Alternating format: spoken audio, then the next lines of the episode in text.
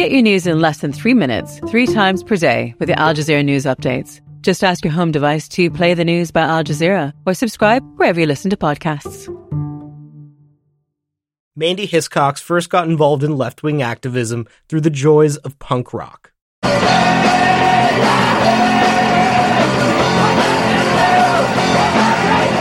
I remember in high school, I used to go to a lot of punk shows. And so they would always have these tables at the back of the shows with like anti racist material and a lot of like animal rights stuff.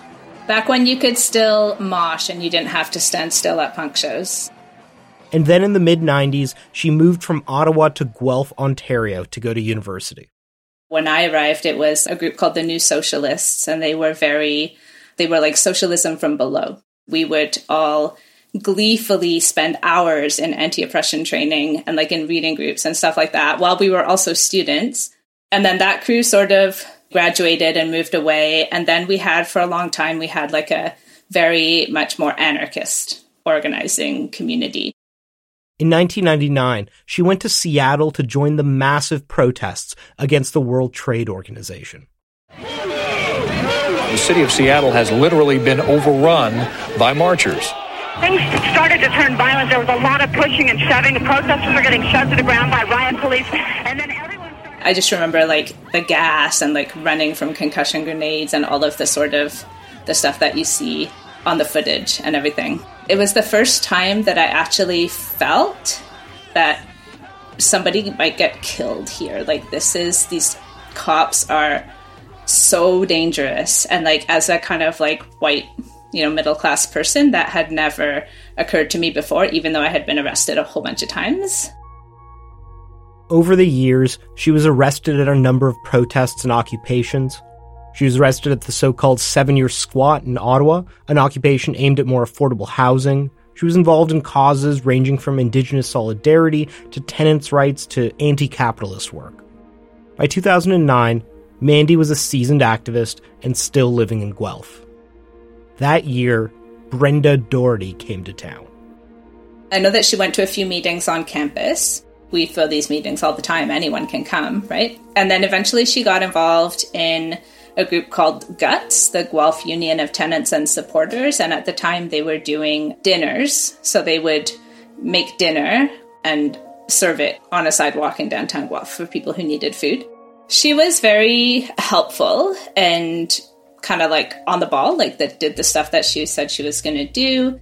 It's just like anyone who comes in to organizing. You show up at a meeting, you offer to do some tasks, then you do them, and people are like, oh, you did that, you know? And then you just kind of get involved. Like Mandy, Brenda was older than most of the student activists.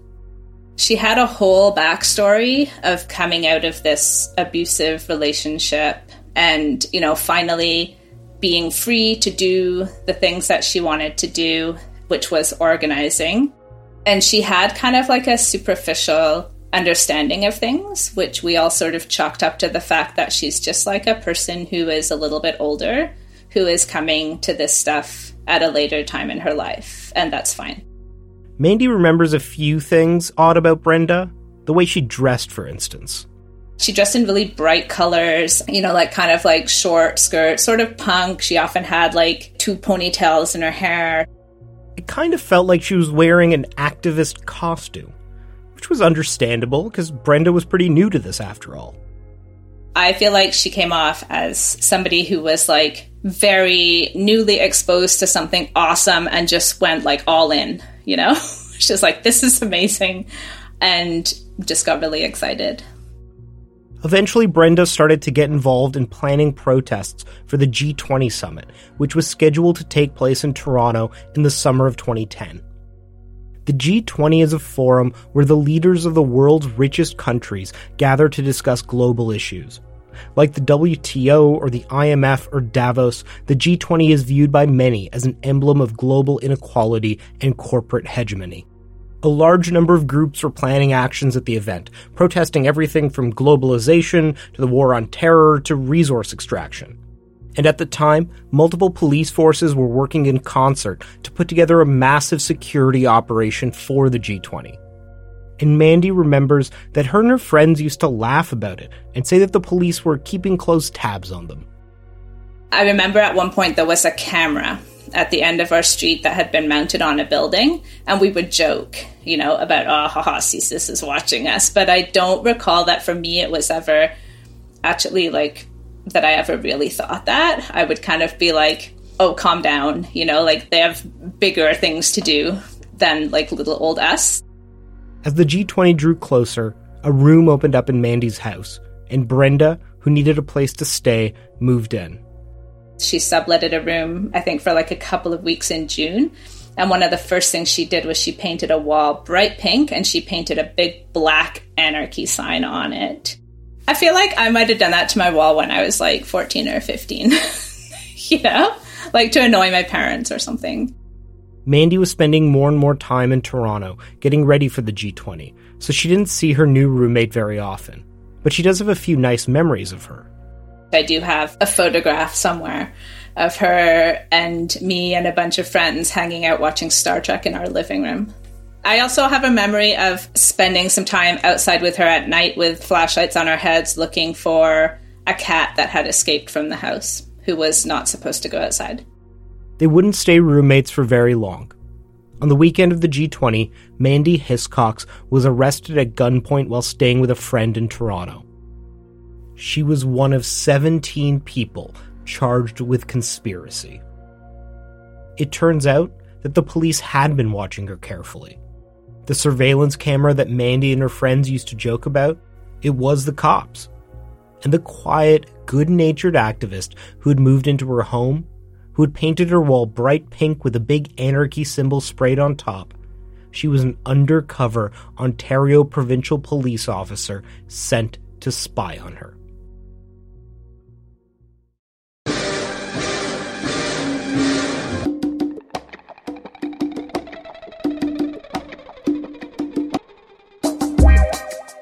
We remember the G20 for the police kettles and the mass arrests and the beatings.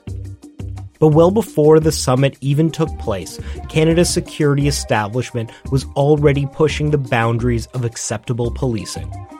Hundreds of millions of dollars were spent securing the event, and a dozen undercover agents were deployed to infiltrate civil society groups and activist networks across the country.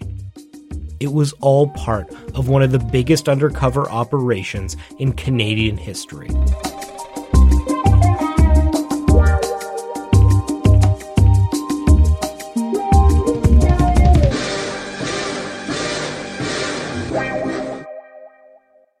I'm Arshy Mann, and from Canadaland, this is Commons.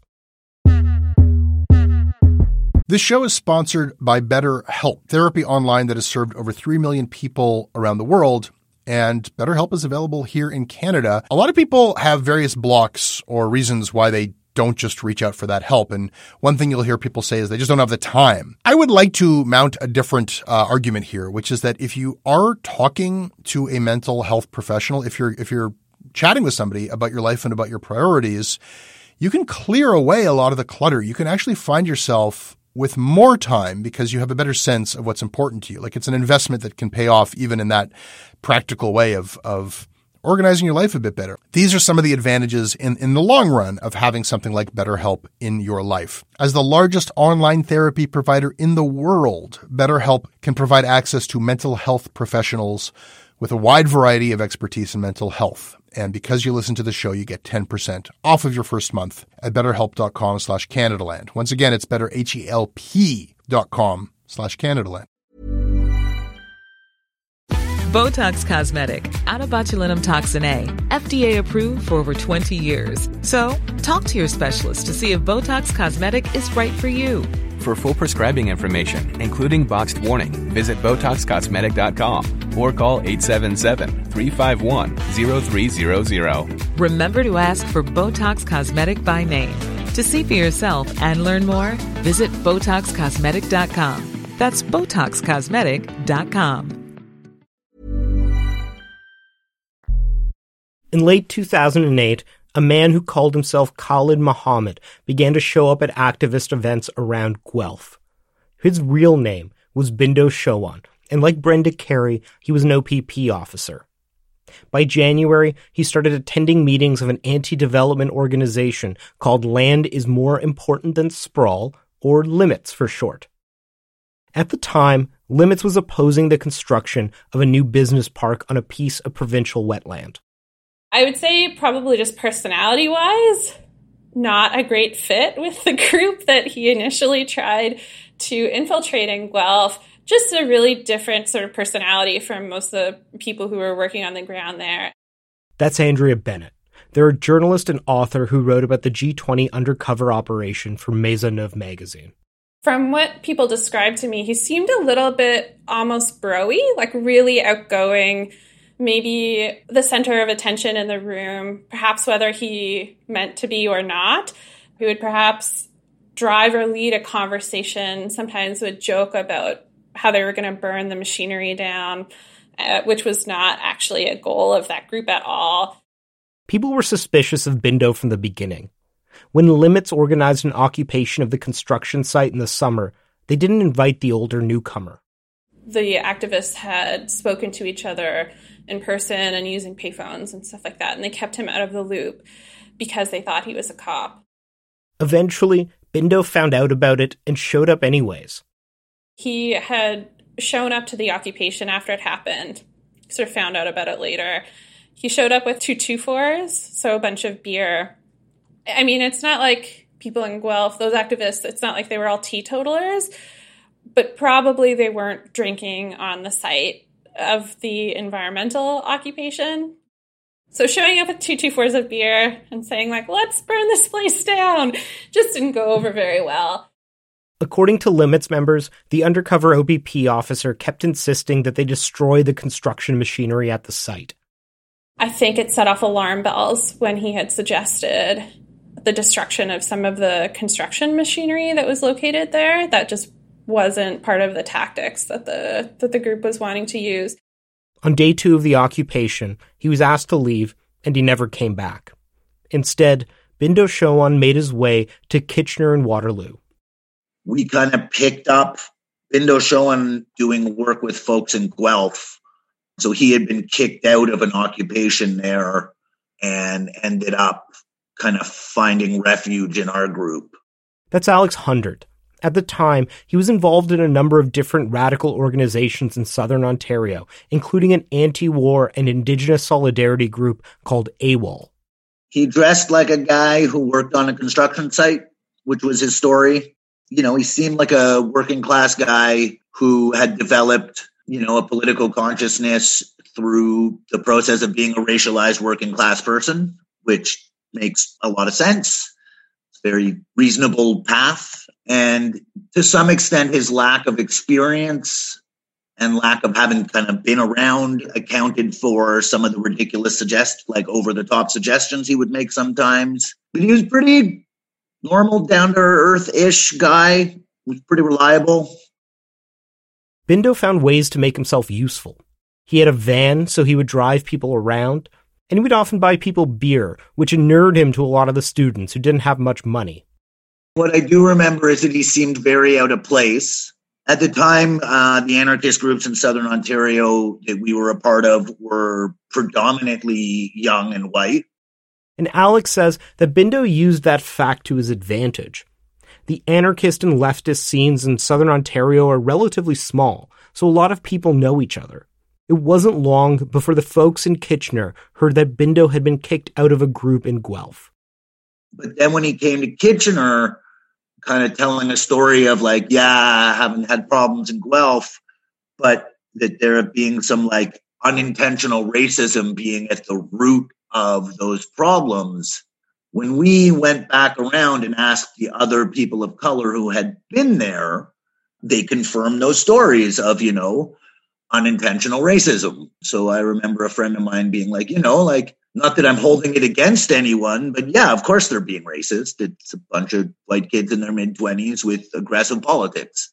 So when Bindo Showan showed up in Kitchener Waterloo and said, like, these snotty white university kids kicked me out of their group because I'm old and I talk crazy, in Kitchener Waterloo, they were like, oh yeah, they're snobby. So sorry that happened to you, type of thing. So Showan was able to infiltrate more effectively in Kitchener Waterloo. Despite that, Alex says that he was always a little wary of Bindo.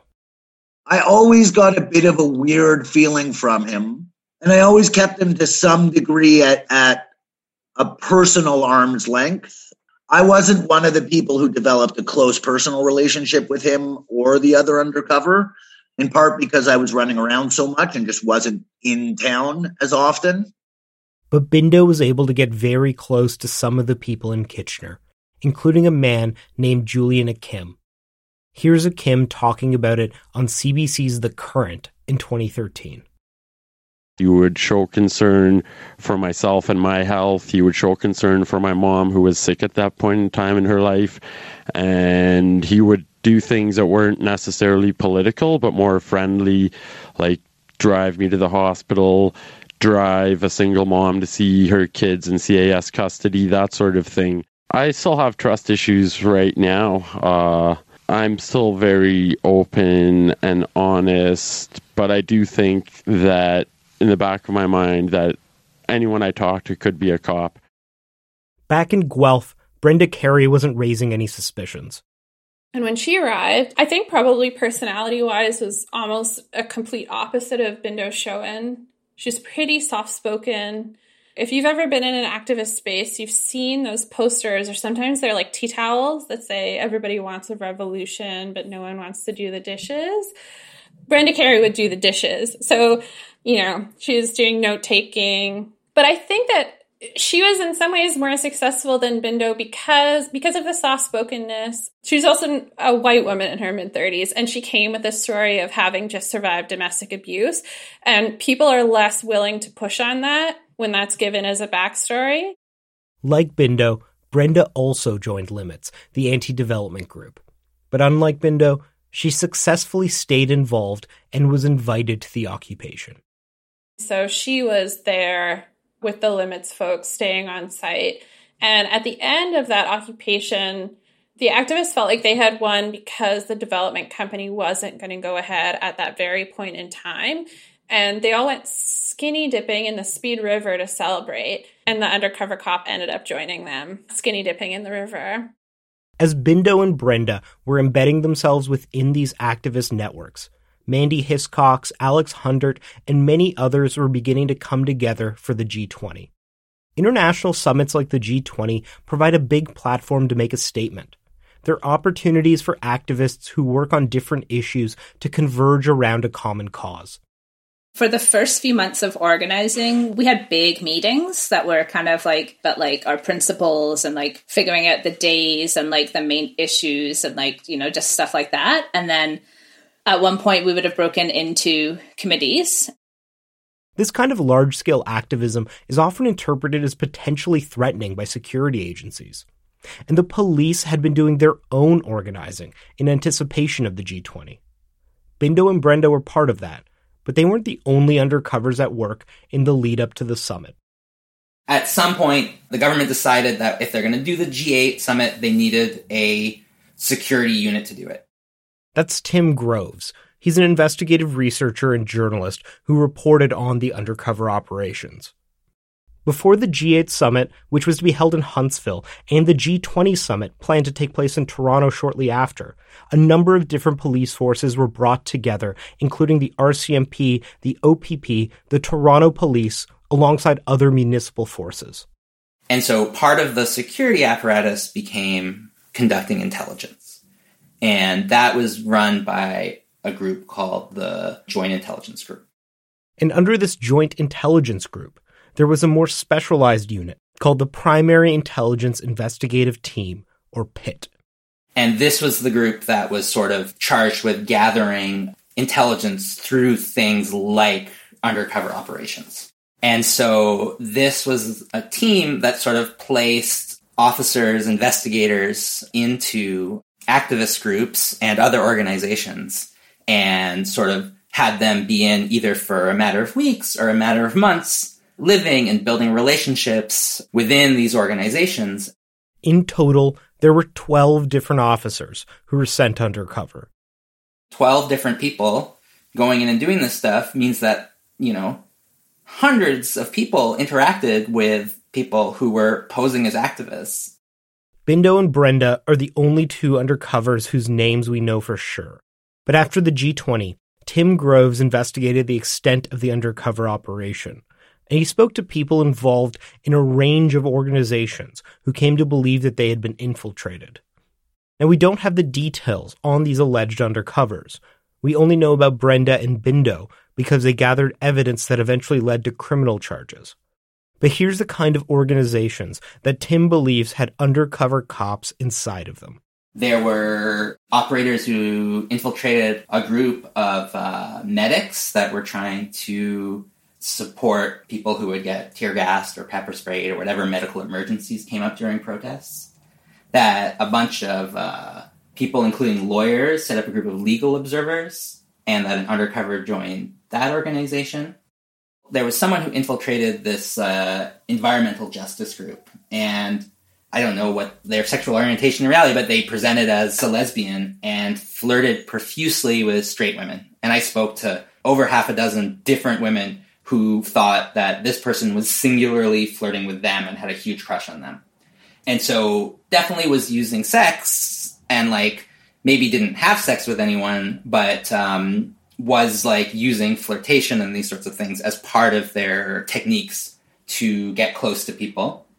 And this included uh, one story I heard that this person went to a uh, sex club with people. The story wasn't that they had sex with anyone at the sex club, but that they had gone with people to it. And then there was Greenpeace there was something different about this story compared to all the other organizations. What had happened is that this person had worked with Greenpeace a few years earlier on a, a logging blockade. And so they had been around and then they, you know, said, Oh, I have to move away and move to my family. And, and so they left. And then two months before the G20, they showed back up and they'd already built relationships. And people say, well, we know we can trust this person because we've known them for two years. During the G20, Tim Groves was working at a media center that had been set up for investigative journalists and outlets to cover the events. And a rumor started to spread that someone there was a police officer. A few people involved decided that the, the best way to handle this was not to um, accuse this person or kick them out, but to quietly talk to them and ask them to uh, limit the responsibilities they do so that they would not be the one with the password to the email account. This person who had been suspected did agree to that, and then the rumors spread further, and more people started hearing it, and they decided they didn't feel safe and they left. And the word is that they actually were a police officer, but like the point isn't whether or not they were or weren't, it's that as these suspicions grow and you start seeing people pointing fingers at people who may not be police officers, and I think it's very easy to spread a rumor that someone is a police officer. It's a tactic that, you know, police and intelligence and spy agencies use to snitch jacket people to, you know, make someone like plant information to say this person is an undercover. As the G20 grew closer, both the police and the activists were ramping up their efforts. A number of activist groups and nonprofits created the Toronto Community Mobilization Network to coordinate their activities and both Brenda and Bindo found ways to get involved. Terrence Luscombe was one of the activists who got deeply involved in that organizing effort. He found himself on the logistics committee. And basically, my dominant task was figuring out how and where to house the many, many, many people who were planning on coming into the city. I continue to think that uh, the organizers who were involved in that were the best bureaucrats I've ever dealt with, way better than any government bureaucratic system. So a lot of it is bureaucracy. Brenda Carey joined the logistics committee alongside Terrence. He says she didn't do much of the heavy lifting, but there was one task she was always volunteering for. She was always there to take notes, though. She always took notes. she was always the note taker. She was very nice, soft spoken, really like not imposing, and generally pleasant. He didn't get particularly close to her, but they did talk on occasion. I do remember a conversation with her in a car once where she sort of outlined in vague detail that she was effectively fleeing an abusive relationship. It was a bit like, oh, I didn't know we were in that place, but you know, it's not a problem to have that conversation. Terrence met Bindo Showan as well, though he knew him by his alias Khalid Muhammad. He didn't even attempt really uh, an activist garb. As far as I can recall in my interactions with him, he was just a jeans and t shirt kind of guy. One day after a meeting, Terrence, Bindo, and Alex Hundert all went to a local Toronto bar. I don't think I was planning on staying too long. And Khalid either was there or, or, sort of interjected into the conversation. He was really, he was really hyped up, really sort of excited, and was like saying like, "Hey, you guys want some drinks? You guys want some drinks? It's on me. It's totally fine. Like, here, come on." And I'm like, "No, no." He's like, "You sure? You sure? Come on. It's on me. It's fine." His insistence was definitely struck me and stuck with me, and it definitely caused some uh, caused my eyebrow to raise a bit and uh, to be cautious with him from that point on. Plying people with booze was a tactic that Bindo had allegedly deployed in Guelph as well. Andrea Bennett spoke to a limits activist named Matt Soltis, who said that Bindo would often try to take him out to a bar. So Matt Soltis talked about turning down several invitations to go to the bar with Showan. Eventually went once to satisfy his own curiosity. He said he ordered a half pint because he was really sort of aware of not wanting to imbibe around someone he was fairly sure was an undercover cop. But then Bindo sort of had this charismatic personality in a way. So he kept flagging the server down and, and ordering another round. And so Soltis said he did drink a little more than he intended to and shared a few things that he probably wouldn't have shared otherwise. Other people I talked to said that often what was extracted was simple gossip in a lot of cases. We have to remember that gossip is often what these undercover cops are after. Part of the point is to find out any information about who's involved in this activism. What are their relationships to each other? Are there tensions between people that can be exploited? People continued to be suspicious of Bindo Showan can't remember who said it, but someone said once to us, "You're all stupid because you all know he's a cop and you're not doing anything about it." And yeah, I'll never forget that because it's true. Eventually, just like in Guelph, Bindo was asked to leave. There were a bunch of flags that various people raised. I think there were a lot of like very quiet conversations happening in groups of two or three.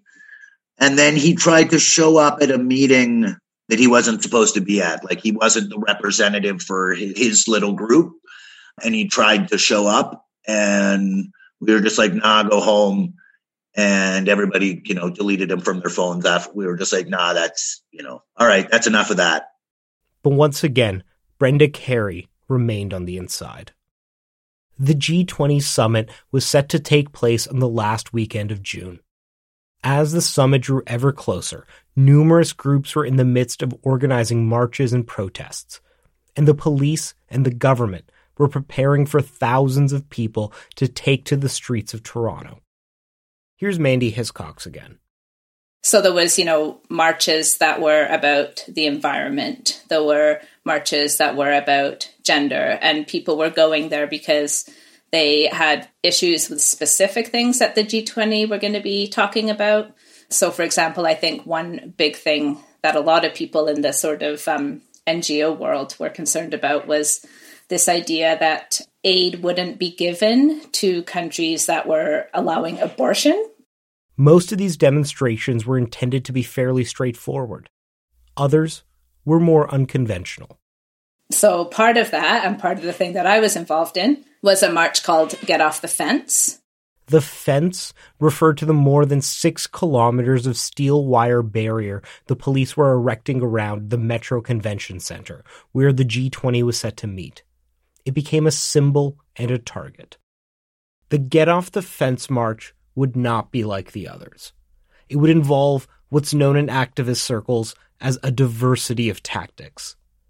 To put it another way, some people were planning to break shit, and that was factored into the organizing of the protest. Our philosophy, or mine anyway, was that people are going to come. This is like a classic summit event. People are going to come. They're going to march in the streets. They're going to want to defend themselves against cops if that happens. And maybe things are going to get broken because that is what happens at these things. It happens in Seattle, Washington, and Windsor, like in Quebec City. This is controversial stuff, even in radical circles. Some people believe that it only invites more police repression, putting other protesters in danger. Others think that property damage is one of the few tactics that will actually get the attention of authorities. The tradition is that there's a black bloc and things get broken. And so we were like, people are going to do that, but we want them to do it in a place where there also aren't like children or people that have no desire to be a part of anything like that. So we're like, we'll create a space for that. There was a whole bunch of different people in the group, but the thing that united everyone was it's going to happen. And there needs to be a space where it can happen more safely and doesn't endanger other people. Alex Hundert was also helping plan the Get Off the Fence march, and he frames it all in a different way. We were blatantly planning a riot. Like the riot was supposed to happen. We wanted a big riot, and we planned a big riot. And there's no way that was legal. But he points out that the police didn't need undercover officers to figure that out. Everybody knew we were doing it. It, it wasn't a secret. Like I had a radio show under my own name where we were telling people to come to the riot and explaining why they should do it and where people could like find resources on how to do it better.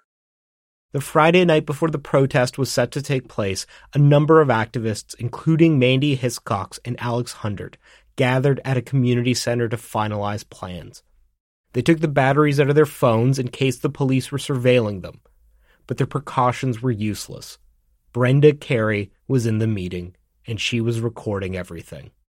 The undercover OPP officer captured people on tape talking about everything from a plan for a queer dance party to debates over how people who were planning on rioting should evade the police. That night, Mandy Hiscox was staying with Alex Hundert and his partner.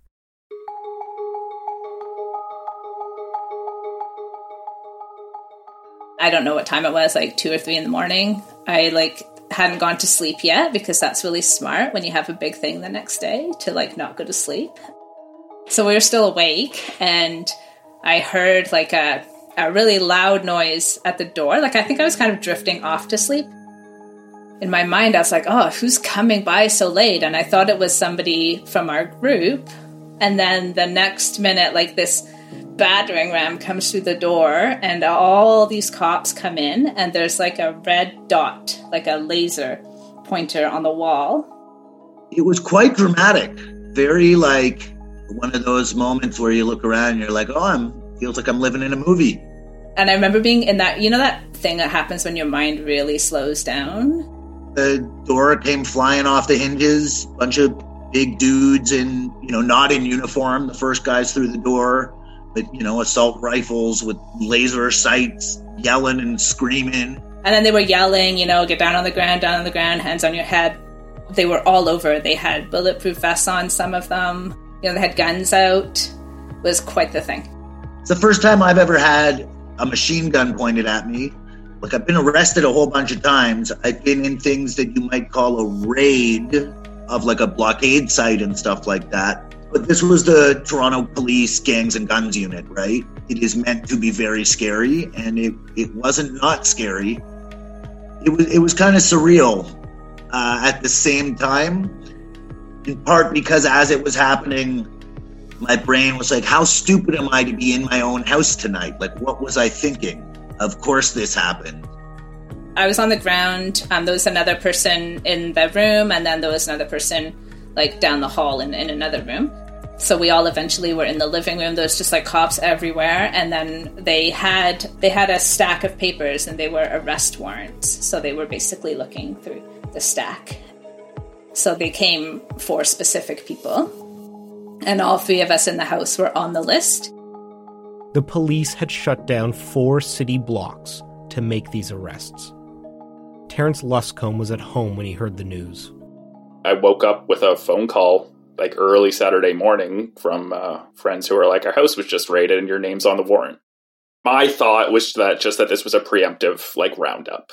I specifically called my parents and was like, "So this is happening. I'm not too worried about it. I don't think you should be worried about it, but just in case, like, I think this is just preemptive."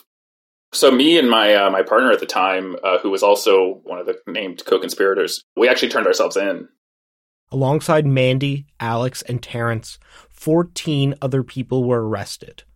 They were charged with conspiracy, a law usually applied to groups like the Mafia. Mandy and Alex were portrayed as the ringleaders of this conspiracy.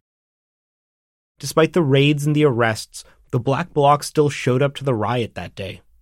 Adrian Morrow is a reporter from the Globe and Mail, and he was covering the G20 when it happened. I remember around uh, Queen and Spadina, big red flare shot up. And uh, a group of people all sort of dressed in black, I think a few hundred, if I'm remembering correctly, sort of split off from the, the march and kind of went back down Queen Street. And for about the next 90 minutes, went along, you know, Queen Street and then, and then Bay Street. It's gotten extremely violent down here.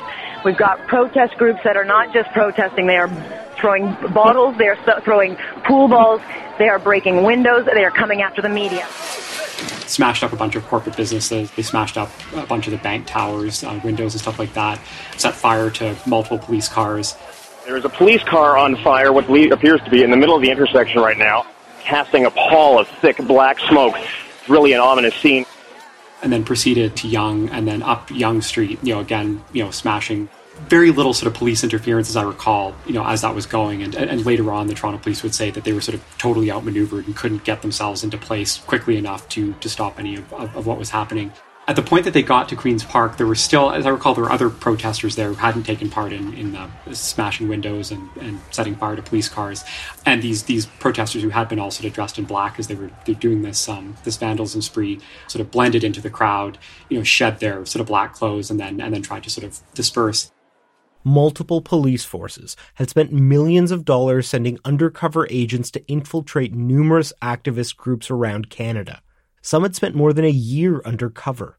They arrested 17 people, charged them all with conspiracy, all ostensibly to stop a riot that happened anyways. By the time the riot was actually happening, I was in the basement of the Finch courthouse, and one of the lawyers came down and was just like, It's bad, it's bad. There's injuries on both sides. And I was like, well, I guess they're not going to be able to say I did this. And I was wrong. They did. I think they gave us a lot of credit for our organizing capacities, which is flattering. Those things that happened were not organized by us. They were going to happen, and they did happen. We would be really flattering ourselves to think that we were needed for any of that to happen. One of the main pieces of evidence used against the alleged conspirators was a quote unquote target list that Alex and Mandy helped create? It was really just a list. Well, granted, there was a map attached to it, but of institutions and fronts for institutions or corporations that were tied directly into the austerity agenda. That list had been partially constructed by Brenda Carey, the undercover OPP officer. Because of the nature of a conspiracy charge, some of the people were charged with things that they had no idea about. This conspiracy case, like I said in the G20, it really felt like like things were being like sewn together that we were just like baffled by. like, how how can I be responsible for this thing that happened two towns over when I wasn't even I wasn't there, I didn't participate in any way, shape, or form to me it felt like you know the classic like conspiracy theory corkboard right? With some like photos of this person this person and like you know yarn strung up between them. Alex hundert believes that he was breaking the law but he says that many of his co-accused definitely weren't. But there are certainly people who were charged in the conspiracy who were not part of planning the riot. Like straight up just like they charged people who weren't part of that part of the bigger thing. None of this went to trial. After a year of legal proceedings, Mandy Hiscox and Alex Hundert pled guilty to counseling mischief and counseling to obstruct police.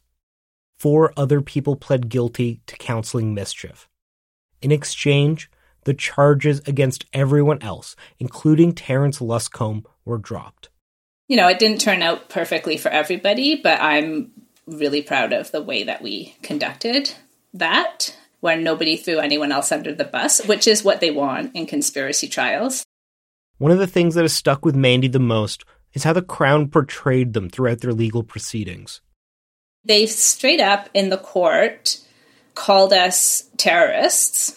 And then in our preliminary inquiry, we had not just the metal detector into the courthouse, but also the metal detector, an extra one that was set up between the two doors into the courtroom. So in case, you know, we managed to like go get our gun that we had stashed in the potted plant the day before, then you know, like it was just like so outrageous and it's it's still hard for me to know if that was a show or if it was actually something that they had concern about. They were charged essentially with plotting to break windows, but the Crown was treating them like terrorists who were planning on killing people. One of the charges against Alex stemmed from workshops he ran on how to de arrest people. But the vast majority of the arrests that weekend were illegal, and people have a constitutional right to resist unlawful arrests. So why can't I teach people how to do that? Bindo Showan, one of the two undercover officers that had worked their way into the lives of these activists, testified at the preliminary inquiry. I do remember from the preliminary inquiry when he was testifying on the stand that, you know, he took a lot of notes and his notes were very, very selective. Like they really made us look pretty terrifying.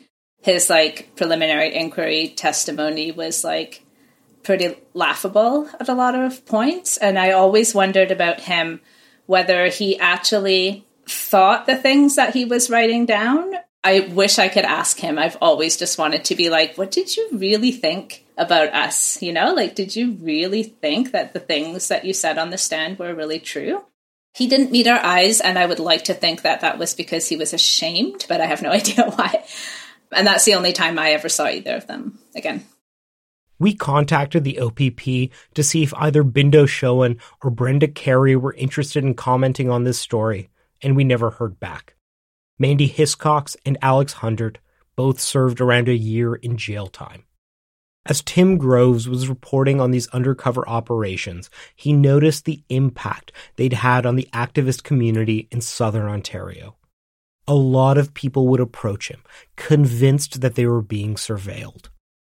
The number of people who think that after the G20, six months later, a year later, two years later, that they're being followed every day, like, I think, like, it's possible that some of them were true, but my sense is that a lot of people were in a situation where they thought that police were following them everywhere they go at all times and their phone was tapped. And i think a lot of that was stuff that just existed in people's head because they've been traumatized in this much. And like everyone have a different imagination of how big the iceberg below the surface is. And for some people they imagine it so big that it is immobilizing but mandy and alex drew different lessons they remained defiant, arguing that even if some of what they did was illegal, it wasn't wrong or unjustified.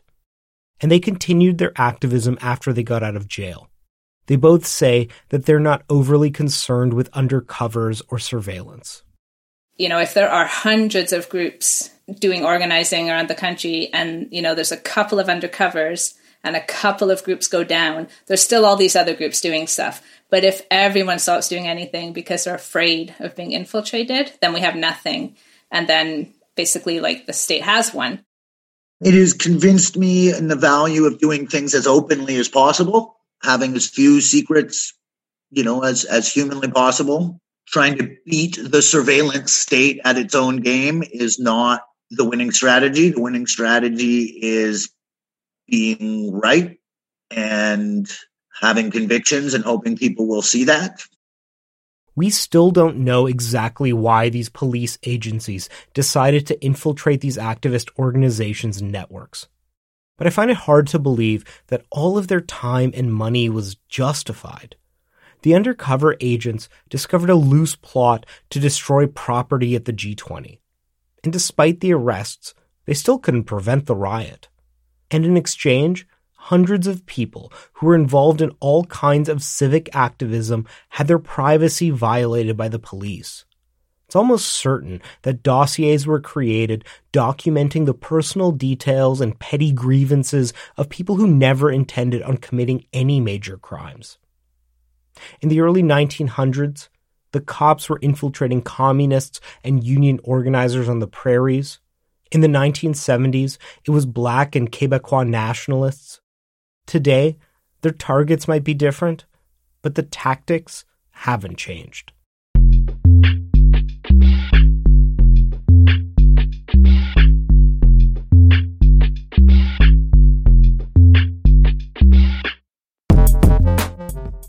Five years after the G20, Terence Luscombe heard a familiar story. Some friends of his were involved in an anti mining group that was planning protests for the Pan Am Games in Toronto. And two people started coming to their meetings. Their names were Kat and Alex, and the other members of the group were convinced they were cops. They said they were new to activism, they were very interested in the tactics the group utilized. Alex was boisterous and a bit overbearing, and Kat had a story of fleeing domestic abuse. Both were naive about activism. It was just like Bindo and Brenda. Their demeanors were were very much, I think, one of the the really key pieces that made it feel like, wow, I'm dealing with the same character. After some research, Terence came to the conclusion that his friends were right. Kat and Alex were cops. So they set up a little sting. It was a little bit fun. I, I will admit that. It's so like it's so uncommon to ever feel like you know when it comes to the police that you know you're in control of a situation. The group confronted the two, who denied that they were cops to the very end. A Globe and Mail reporter looked into their identities and was able to determine that at the very least, Kat and Alex weren't who they claimed to be. Terence says that the anti mining group wasn't involved in anything illegal and he believes that the police didn't think so either. The thing about these intelligence gathering operations is every person they come in contact to where they get a name, that becomes a dossier. And you have no idea. You have no idea what that could wrap you up in at the end of the day because these things are or can very well be guilt by association.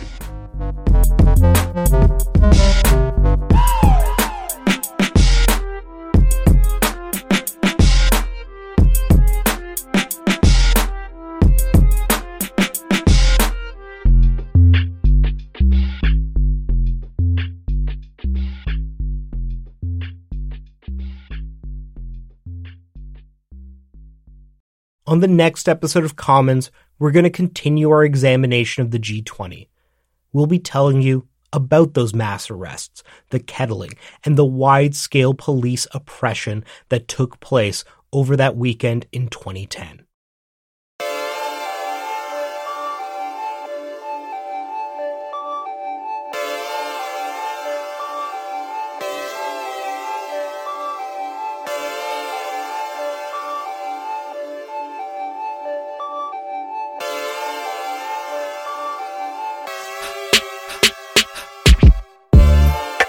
That's your episode of Commons for the week.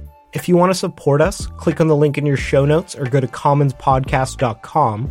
This episode relied on reporting done by Andrea Bennett at Maison Maisonneuve, Adrian Morrow and Kim Mackrael at the Globe and Mail, Peter Smalls at the Toronto Star, the staff of CBC's The Current, and many, many others.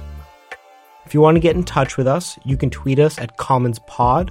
You can also email me, Archie at CanadaLandShow.com, this episode was produced by me and Jordan Cornish, with additional production by Damilola Onome. Our managing editor is Andrea Schmidt, and our music is by Nathan Burley. If you like what we do, please help us make this show. Click on the link in your show notes or go to commonspodcast.com.